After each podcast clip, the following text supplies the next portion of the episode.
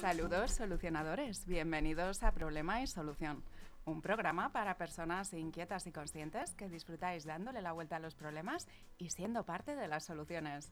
Soy Ana Gaer y ya sabes que si tú también quieres disfrutar de una vida profesional más plena y consciente, puedes encontrarme en anagaer.com. Y con nosotros tenemos a nuestra psicóloga, escritora y mentora, Alicia Baigorri, con la que puedes conectar en aliciabaigorri.com. Bienvenida Alicia. Desde nuestros orígenes, las personas hemos buscado comprender quiénes somos, el mundo que nos rodea, de dónde venimos, cuál es el sentido y el propósito de la vida. Y hemos planteado respuestas desde la filosofía, la religión, la ciencia y la espiritualidad. Y aparentemente, la ciencia ha ido por un lado y la espiritualidad por otro, como dos depósitos que no se comunican entre sí. Aunque el ingeniero físico y inventor del microprocesador, Federico Fagin, que desde 2011 preside una fundación dedicada al estudio científico de la conciencia, nos asegura que si logramos desarrollar una nueva visión más amplia del mundo, podremos darnos cuenta de que la ciencia y la espiritualidad son caras de un todo sin fisuras y que no hay razón para que compitan, porque en realidad están unidas. Desde nuestros orígenes, cada persona en el planeta nos hemos encontrado con retos parecidos, algo así como problemas universales y también hemos dado con soluciones ancestrales que siguen vigentes. Y aunque los grandes caminos que hemos encontrado puedan parecer muy distintos, como nos muestra Fakim, quizá son solo distintas vías que conducen a la cima de una misma montaña. Si en algún momento te has planteado en primera persona estas grandes preguntas sobre la experiencia de ser humanos, te invitamos a que nos acompañes hoy a explorar y expandir nuestras visiones y nuestra conciencia juntos. Problema y solución hoy en lgnmedios.com. Comenzamos. Nuestro invitado de hoy es de origen italo-español. Estudió Derecho con la inquietud de ejercer una profesión que le permitiese cambiar el mundo y dar propósito a su vida. Un rumbo que ha mantenido, aunque ha ido cambiando de vehículo. Nos cuenta que su trabajo en el consulado italiano, en contacto con miles de personas a lo largo de 20 años, le ha regalado una experiencia profunda de la vida y del ser humano. Aunque terminó por encontrar su oportunidad para entender y transformar su vida en la cábala. Está casado, tiene dos hijas y además de disfrutar en familia, le gusta escribir y hacer deporte. Le apasiona la música electrónica y una de sus canciones favoritas podría ser Heaven de Brian Adams. Su gran deseo es compartir con el mundo eso que ha cambiado su vida, algo que practica a diario como maestro y mentor y que hoy tenemos la suerte de que quiera compartir también con nosotros. Bienvenido, Paolo. Muy buenos días, un placer estar aquí con vosotras hoy.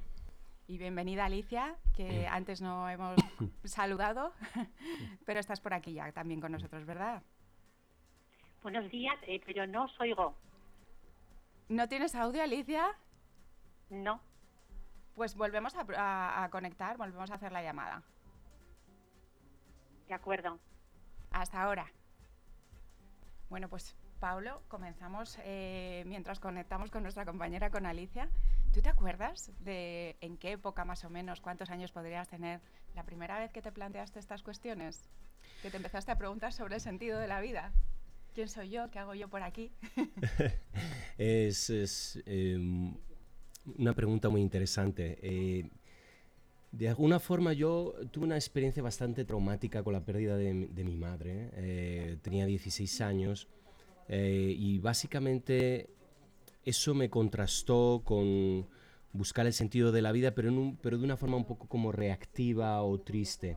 Pero fue un poco más adelante, después de, de haber vivido una vida como plena de experiencias y de emociones, cuando tuve una especie de crash emocional eh, y digamos que entonces dije, la vida no, no, puede tratarse de esto, no puede tratarse solo de tratar de exprimir experiencias o cosas, porque al final eso no trae una felicidad verdadera, no hay nada de malo en disfrutar de la vida, de los viajes, de, de los amigos, de los conciertos o de lo que sea, pero hay algo más, ¿no? Y entonces fue cuando un amigo me invitó a una clase de Kabbalah, me regaló un libro muy especial, que es el libro del Zohar, y entonces ahí eh, de alguna forma pude entender, eh, empezar a entender las leyes universales. No se trata de venir a, como agarrar de la vida, se trata de ser parte de la vida, se trata de añadir valor em, a la vida, a las personas, y es ahí cuando empiezas a encontrar el sentido de la vida. Y estamos hablando de que tú has encontrado el sentido y la oportunidad de transformar tu vida gracias a la Cábala, esta clase a la que te invitó ese amigo. Y pues eh, aquí nos encantan los retos y yo te voy a plantear uno bastante interesante que es eh, muchas veces llevamos esas gafas, eh, como planteamos al abrir el programa, y si llevamos las gafas de científico o llevamos las de una religión en concreto o llevamos las de una corriente de pensamiento, parece que es como si hablásemos distintos lenguajes y distintos idiomas, y es difícil comunicarnos.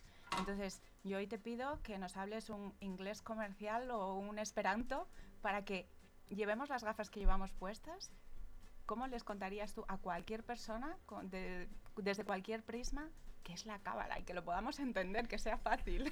No, absolutamente. No, de hecho, de hecho, eh, la cábala del centro de Kabbalah es explicada de una forma muy sencilla y muy universal. Es profunda luego y hay partes que quizás requieran eh, mayor esfuerzo cuando uno, por ejemplo, intenta leer el Zohar o lo que sea, pero el centro de la Kabbalah, primero que todo, la Kabbalah coincide con todo lo que tú dices, con lo que Federico comenta, etcétera, etcétera.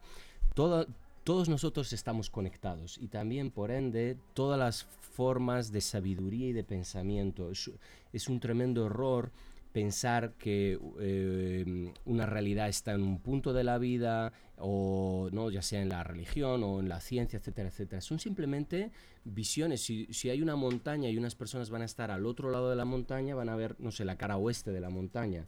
Y yo estoy en el otro lado, voy a ver la cara este de la montaña, pero es la misma montaña. Entonces, la Cábala es una sabiduría ancestral que nos permite entender cómo funciona la vida, las leyes universales y cómo a través de tu cambio personal puedes cambiar tu mundo alrededor, porque todo está conectado a nivel cuántico. Así que muchas veces decimos que la vida viene sin manual de instrucciones, pero la Cábala nos proporciona uno. Bueno, no nos dan un manual de instrucciones, pero existe un manual de instrucciones. De hecho, o sea, la ley de gravedad, por ejemplo, a nivel físico, la ley de gravedad existe, ¿verdad? Nos guste o no, existe. Eh, pero em, digamos que lo que sí em, eh, el no conocimiento de la ley no exime su cumplimiento, dicen aquí en, en derecho, ¿verdad? Pero eh, lo que, lo que em, las leyes universales nos afectan a, todos, las conozcamos o no. Y la Cábala habla desde hace más de 4.500 años de cómo funciona el mundo, de cómo estamos conectados los unos a los otros, de cómo nuestras palabras importan, nuestros pensamientos importan, de cómo ser a lo, mejor egoísta o negativo puede acarrear mucho caos, no solo a tu vida, sino al mundo entero. Y lo opuesto crea y revela mucha energía positiva en el mundo. Y como tú decías, eh, hay muchas personas que, o en ocasiones, depende también de, nuestro momento vital, buscamos esa profundidad y buscamos explorar estas cuestiones más existenciales, pero eh, en otros momentos estamos en el día a día, en la cotidianidad y en esos retos que nos surgen y en esas cuestiones más prácticas y más terrenales. ¿Ahí nos puede aportar también la cábala? Absolutamente, absolutamente, porque la cábala es como una especie de guía para la vida. Y mira, eh, no hay contradicción. Vivimos en un mundo físico, pero la Cábala explica también que hay un mundo mucho más grande que no vemos con los cinco sentidos. Pero, y hay que estar en el mundo físico. El problema es cuando estamos constantemente en piloto automático y somos como una pelota de ping-pong, ¿no? Que vamos rebotando de un lado a otro. Eso se llama en Cábala ser reactivo. Y por ejemplo en Cabala 1, el curso que tengo el mérito, la suerte y la alegría de poder dar varias veces a lo largo del año, enseñamos cómo a, la importancia de realizar una pausa, de respirar y de preguntarme preguntas. Ok, a lo mejor no me gusta este asunto que tengo en el trabajo o siempre me termina pasando lo mismo con las parejas o a nivel económico no, no consigo despuntar o lo que sea. Entonces, ok, ¿por qué está eso en mi película de vida? Tiene que haber un porqué y lo hay. Entonces, si uno pausa, respira, en lugar, sales del marco de conciencia de víctima o de, enfado o de ira, sales de esa burbuja respirando, la respiración es importantísimo en Kabbalah porque tiene la misma raíz que la palabra alma. Entonces yo hago una pausa, inhalo y me conecto y empiezo, entonces ahí creo un espacio para poder preguntarme, ok, déjame salir del Matrix, ¿no? Como la película, déjame preguntarme por qué me está pasando esto y qué puedo hacer para cambiarlo porque, eh, porque se puede, es importante hacer esas reflexiones y eso no va en contra de la idea de estar luego muy enfocado en, no sé, llamar al abogado, llamar a la compañía eléctrica, hacer el proyecto de trabajo, etcétera, etcétera. Sí, pues eso que, que al final es algo que también nos puede ayudar con, con pues eso, con cómo relacionarnos con nosotros mismos, con los demás, cómo eh, pues, profesional, a, a todos los aspectos de, de, nuestra vida. Absolutamente, en el día a día, porque eh, eh, digamos que tú has dicho antes algo muy interesante, ¿no? Como ponernos unas gafas o algo parecido, sí. ver las, co las cosas desde un prisma. Pero eso se llama conciencia. Y el. Rafberg y nuestro querido maestro ya no nos acompaña a nivel físico, pero él, él, su frase más impactante o que a mí me llega más es la conciencia lo es todo. Entonces, no importa en qué área de la vida estés, lo que importa es tu conciencia en ese momento.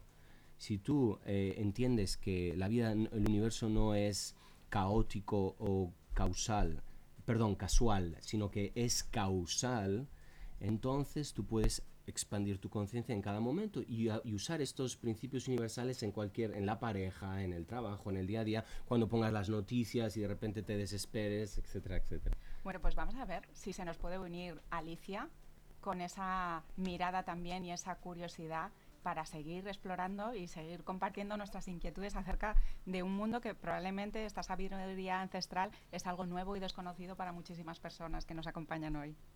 Alicia, tenemos por aquí, ¿podemos conversar? Sí, buenos días, Ana. Pues lo primero, saludarte, Ana, saludar eh, Paolo. Hola, eh, Ana. Eh, mira, el, el, título que has puesto para la sesión de hoy es que yo ya me, vamos, yo creo que tenemos aquí para un máster, el sentido y propósito de la vida. Me parece maravilloso. Y yo sí que os estoy ahora escuchando y me parece súper interesante, Paolo, porque los que somos ajenos a esta visión cabalística eh, de la vida, del universo, ¿no? Es un mundo como que lo vemos como algo mágico, como algo esotérico, como algo alejado de la realidad del día a día, ¿no? Sin embargo, la propuesta que tú haces, Paolo, es decir, eh, hay que expandir la conciencia, es simplemente mm, hacer una pausa, respirar, tener un espacio para preguntarnos. Eh, yo lo que entiendo es que eh, la propuesta que haces es un acercamiento a la vida real de algo que en un principio, para los que somos, eh, no estamos dentro ni hemos conocido la cábala, nos parece como algo muy lejano, ¿no? Y me parece una propuesta súper eh, interesante. Y mi pregunta sería, realmente eh, la cábala, por lo que te he visto, es eh, las leyes espirituales que rigen el universo. Realmente esto en el día a día, ¿cómo lo podemos eh, acercar a nosotros? Pues eh, gracias por la pregunta, Alicia. Un placer hablar contigo. Espero conocerte también en persona eh, muy pronto. Eh, pues mira, lo primero que quería que querría mencionar, simplemente en relación a tus primeras palabras, es que es cierto, no, no, no está ah, quizás a nivel histórico, ¿okay? porque los cabalistas tuvieron que esconderse porque eran perseguidos, eh, acusados de, de todo, ¿no? Eh, España fue tierra de cabalistas, tuvieron que salir con la expulsión de los judíos, por ejemplo, eh, pero entonces digamos que tuvieron que eh, esconderse, pero fue Karen Berg, eh, que fue la persona gracias a la cual yo soy maestro del centro de la Kabbalah, que era una persona absolutamente eh, espiritual, no religiosa, eh, que le gustaba la astrología, la meditación, que al conocer y casarse con el Rafber, que era lo opuesto, eh, que le, ella lo, eh, digamos, fue la persona que propuso al RAF abrir esta de, de, una forma práctica a todas las personas con independencia de su origen, de su cultura, de su religión. Y entonces, ¿cómo podemos acercar esto al día a día? Con una metodología vamos enseñando eh, cómo podemos eh, como tú, lo más importante, por ejemplo, hablando de leyes espirituales, y este ejemplo creo que va a contestar a tu pregunta, es la ley de afinidad. ¿Qué significa la ley de afinidad? Que sabemos, en Kabbalah hablamos de la luz o la luz del creador, el universo, como cada uno le resuene mejor, eh, es la fuente de todas las formas de plenitud de la vida. Y de alguna forma, y es positivo y es incondicional, ¿verdad? El sol sigue saliendo para todos cada día, independientemente de que haya sido muy un cafre ayer o egoísta, etcétera, etcétera. Y mm, el universo es muy misericordioso, por así decirlo, con nosotros. Somos nosotros los seres humanos los que nos destruimos a nosotros o el planeta, los animales. Pero si de repente yo empiezo a emular los atributos del universo, empiezo a ser eh, más paciente, y cuando yo digo paciente siempre me gusta puntualizar, paciente no significa que tenga que ser una alfombra por la cual todo el mundo tenga que caminar, pero voy a, voy a ser más paciente, voy a quizás eh, empoderarme cuando necesito empoderarme, voy a ser más bondadoso, voy a empezar a dar y compartir. ¿Qué hago? Creo una afinidad energética, empiezo a vibrar en la frecuencia del universo. ¿Y, qué, y, entonces, ¿qué hago? Empiezo a traer a mi vida situaciones positivas en forma de sinergia. Entonces, fíjate tú, eh, conforme tú pienses, conforme tú te sientas, conforme tú actúes, tú estás atrayendo, atrayendo eh, las cosas también a nivel físico en la vida. Por lo tanto, tiene una dirección. Eh, te he contestado, si no, siéntete libre de pedir una aclaración, por favor fenomenal, no, me, está encantando, me está encantando vibrar en la frecuencia del universo. Eh, es que lo que tengo son muchas preguntas. Adelante. Vamos a tener que eh, repetir el programa.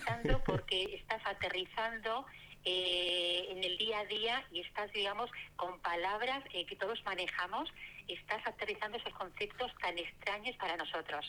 Gracias. Estupendo. A mí me gustaría preguntarte, en todos estos años de acercarte de manera personal y crecer en este saber, en esta sabiduría y de compartirlo con otros, de, ser maestro, de difundirlo, ¿qué transformación has vivido en primera persona, Paolo?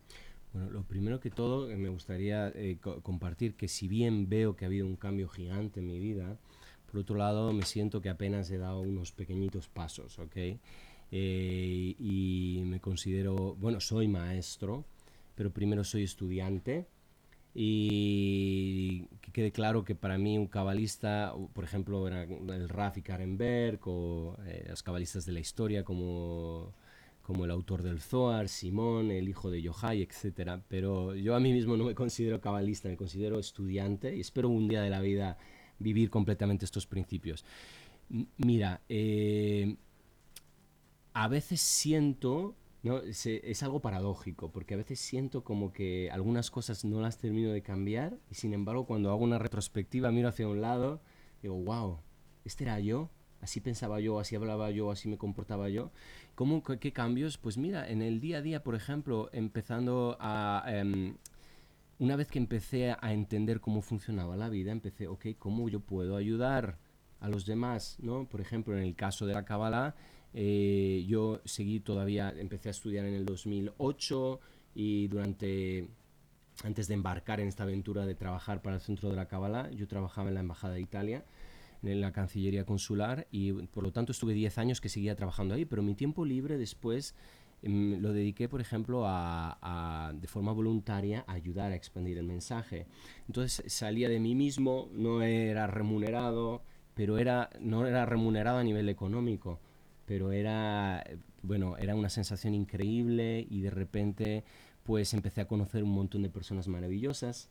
Eh, la sensación de plenitud y tranquilidad interna empezó a aumentar, la sensación de propósito de vida, luego tuve la suerte y el mérito de conocer a mi mujer, o sea, toda una serie de cosas que yo posiblemente a día de hoy no estarían, no estarían. Entonces, ha, habido un cambio, la cábala ayuda, pero la cábala es una, una tecnología espiritual que funciona pero funciona si uno la aplica, uno la tiene que aplicar.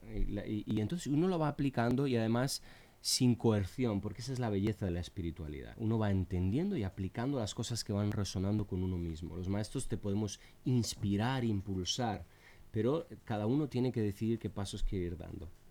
Alicia, ¿nos compartes alguna de esas miles de preguntas que tienes en este momento?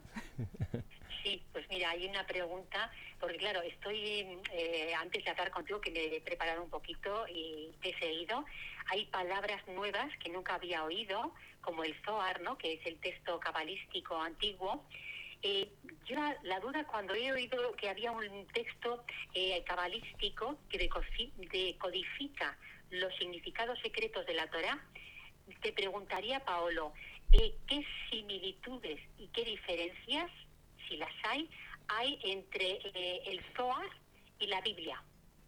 Bueno, eh, primero que todo, esa es la piedra angular de la Kabbalah, pero también tenemos el Sefer Yetzirah, que es el primer libro escrito, de, se atribuye a Abraham el patriarca, tiene como unos 4.000 años y habla del, del, universo. Es un libro muy, muy, muy, muy, con muy pocas palabras, que está todo escrito en forma de parábolas, pero ya describe las 12 constelaciones los siete planetas, que, que, ¿no? incluida la Tierra, el Sol, la Luna, eh, Marte, Venus, etc. Em, y luego viene el Zohar, tiene como unos 2000 años. Eh, y efectivamente, por cierto, la, la, Torah, eh, el Antiguo Testamento, o en este caso, digamos, el Pentateuco, los, los cinco libros de Moisés, también es un texto cabalístico. ¿okay? Moisés fue un gran, gran cabalista.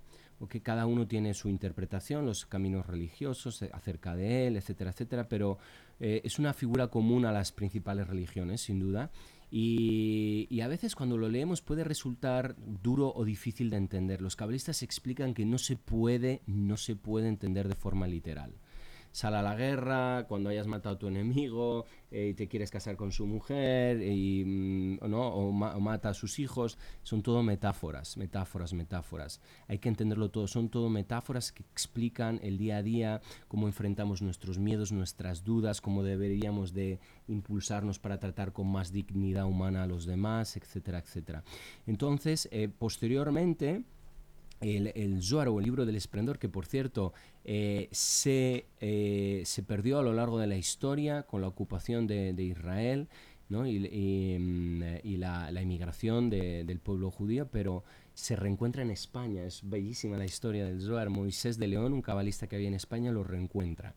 Eh, una vez escuché un maestro que, es, que lo encontró en un mercado en un mercado de Toledo, por ahí como mm, tirado con una serie de papeles y de, y entonces esta persona lo reedita, pero su autor es eh, Shimon Bar Yochai, el hijo de Yochai, y es muy interesante porque este mm, eh, libro, pero no es un libro, tiene forma de libro, pero es un compendio de energía positiva, de sabiduría, explica eh, los secretos de, la Biblia y de, también del Cantar de los Cantares y otros manuales, ¿no? Y otros, perdón, libros em, escritos sagrados.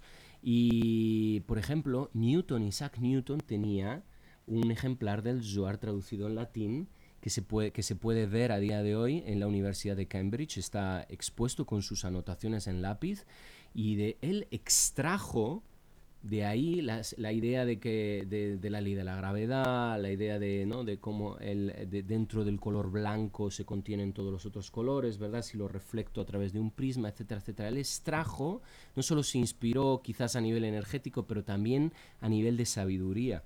Y solo por un, detallito más acerca del Zohar, por ejemplo, está explicado cómo funciona, eh, el, eh, por ejemplo, las arterias del cuerpo, el hígado, la bilis, explica el origen de enfermedades, etcétera, etcétera. Es, es infinito y profundo.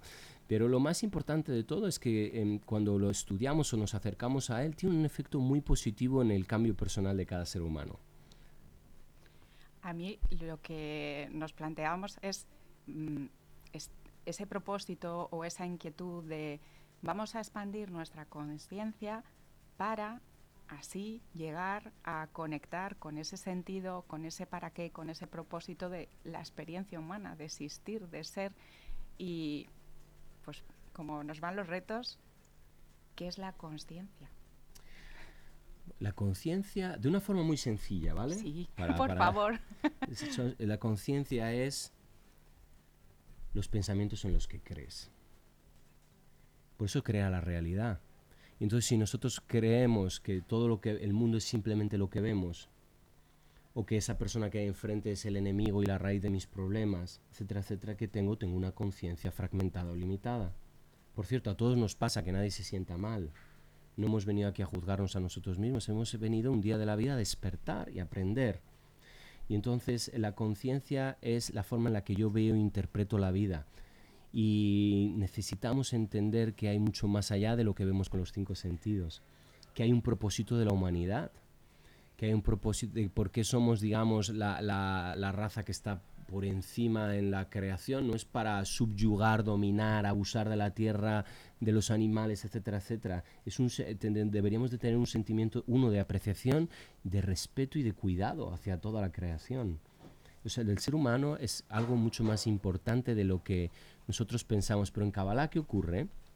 Eh, tenemos un entrenador de vida, se llama el oponente interno y es la voz de nuestro ego, que está muy activa dentro de la cabeza de cada ser humano, que es esa voz que nos hace dudar, que nos hace criticar, que nos hace juzgar a los demás, a mí mismo, culpar, etcétera, etcétera. Y, tiene una función, que tiene la función de oponerse a nosotros. De hecho, Satán en arameo significa el adversario o aquel que se opone. Y entonces básicamente eh, es si nosotros no vamos a entender que existe un adversario y que hay dos voces dentro de mi cabeza, porque parece una, parece una, parece que todo lo que hay dentro de mi cabeza es simplemente, pero en realidad la voz verdadera de mi interior, de mi yo verdadero, es le decimos en Kabbalah la voz de mi alma, eh, es una, y dentro hay como esa frecuencia de radio que es estruendosa, que aparece 17 veces mientras vas moviendo el dial, ¿no? Y la voz del alma a veces es como esa emisora que, que tiene una música preciosa, quizás clásica, y que tienes que mover más el, el dial para encontrarla. No es tan fácil escuchar, por eso necesitamos pausar y respirar. Pero esa es la conciencia, los pensamientos en los que yo creo. Y si yo no trabajo, ese es el primer trabajo que yo tengo que hacer. Por eso el Raf decía, la conciencia lo es todo, porque si yo no trabajo en mi conciencia, tú no vas a poder construir realmente. Sí, quizás a nivel físico has alcanzado algunas cosas aquí y allí, pero nada de eso te lleva, solo nos llevamos de esta vida aquello que hayamos, digamos, generado a nivel humano, ¿no? la energía que hayamos revelado. Lo físico no nos lo llevamos no hay nada de malo en tener cosas físicas y crecer también. Pero si ese es solo el objetivo de la vida, entonces eh, el caos y la falta de plenitud un día te va a atrapar. Es que de alguna manera no tenemos esa capacidad de mirar objetivamente y de medir, ¿no? Como nos gusta a lo mejor plantear desde la perspectiva científica el mundo, la realidad, sino que esa cosmovisión, esa visión interna, esa percepción y comprensión a la que llegamos es lo que está haciendo que vivamos en una realidad u otra. Absolutamente, pero mira, en realidad hay, hay formas de, porque mira, si Isaac Newton eh, era, eh, estudiaba la cábala, eh, te puedo asegurar que él vio muchas conexiones entre la cábala y la ciencia, por un lado, pero por otro lado también es que nos muchas veces, y, hay experimentos, o sea, hemos hecho, una vez existe un aparato eh, dentro de la kinesiología que, que mide como el nivel de energía muscular, y entonces básicamente cuando se, se, hemos hecho pruebas en el centro de la Kabbalah, en un curso donde, donde una persona abría el Zohar o lo sostenía y le mandaba energía a alguien, entonces ahí veíamos cómo el nivel de fuerza muscular o energético subía. Entonces hay referencias. Pero el método empírico en la vida a nivel de la espiritualidad es distinto. Nosotros pensamos y que tenemos que ver todo muy claro, ¿no? Y, se dice, cuando yo lo vea, yo lo creeré. Pero es al contrario. Más bien yo tengo que estar abierto a creer y entonces voy a poder empezar a ver. Y por terminar el punto es que el método empírico a nivel espiritual o humano es cómo te resuenan las cosas a ti adentro dentro de ti, cómo te resuenan las cosas. Esa es la forma de contrastar las cosas. Entiendes algo, te resuenas, lo empiezas a aplicar en tu vida, ves que funciona y ahí tienes el método empírico. Pues como decíamos al principio, esto se nos va, iba a quedar ¿no? de un aperitivo muy muy breve para abrir eh, bueno, la cuestión más amplia que nos podemos plantear, ¿no? que, que es el sentido de nuestra experiencia como, como seres humanos. Así que ya Alicia, Paolo, si queréis cerrar con alguna idea, con alguna, no sé, aquello que os surja compartir en este momento, pues hacemos nuestra recogida y nos despedimos por hoy, pero dejamos la puerta abierta a seguir compartiendo. Alicia, tú primero. Sí, pues mira, yo me quedo con lo que acabáis de comentar eh, ahora mismo, con este ampliar la conciencia para realmente de las dos voces que tenemos, escuchar la que nos va a, tener ese sentido y ese propósito en la vida. Estupendo, estupendo. Gracias por el comentario. Yo primero, lo primero que voy a empezar es agradeciendo tanto a Tiana como a Alicia y a Radio Leganés eh, por, por, esta oportunidad de estar aquí, de compartir en nombre del Centro de la Kabbalah, que es la Kabbalah. Y nada, simplemente animar a aquellos que tengan el deseo. Eh, ¿Cuál es el requisito para estudiar Kabbalah? Eres un ser humano quieres cambiar, quieres mejorar, no importa eh, de dónde seas, cuál sea tu cultura, cuál sea tu religión, cuál sea tu forma de amar, si eres un ser humano que quiere saber más de la vida, que quiere mejorar, puedes venir a estudiar Kabbalah en el centro de la Kabbalah. y nos podéis buscar en kabbalah.com y ahí buscáis las eh, Kabbalah con K, W de Barcelona y H al final. Eh, .com y ahí podéis ver, pero estamos en Google también, nos podéis googlear Centro de Kabbalah Madrid, por ejemplo, ahí nos podéis encontrar. Pues un placer, muchísimas gracias Alicia, muchas gracias Paolo. Y gracias, también a ti, solucionador, que estás del otro lado, porque tú también sientes esa voz y que te dice de, pero esto no puede ser todo, tiene que haber algo más. Así que muchas gracias por ser parte de los inquietos, de los curiosos que buscan tirar de esos hilos para que sigamos expandiéndonos todos y evolucionando. Ya sabes que tenemos una cita todos los miércoles, que ahora durante el verano te acompañamos en esta pausa de la hora del café de las 10 de la mañana para mantenernos sin necesidad de cafeína ni de teína, mantenernos con una buena conversación, mantenernos despiertos y activos. Y, bueno, pues que os esperamos, porque esto solo tiene sentido con vosotros del otro lado. Nos vemos, adiós, hasta pronto.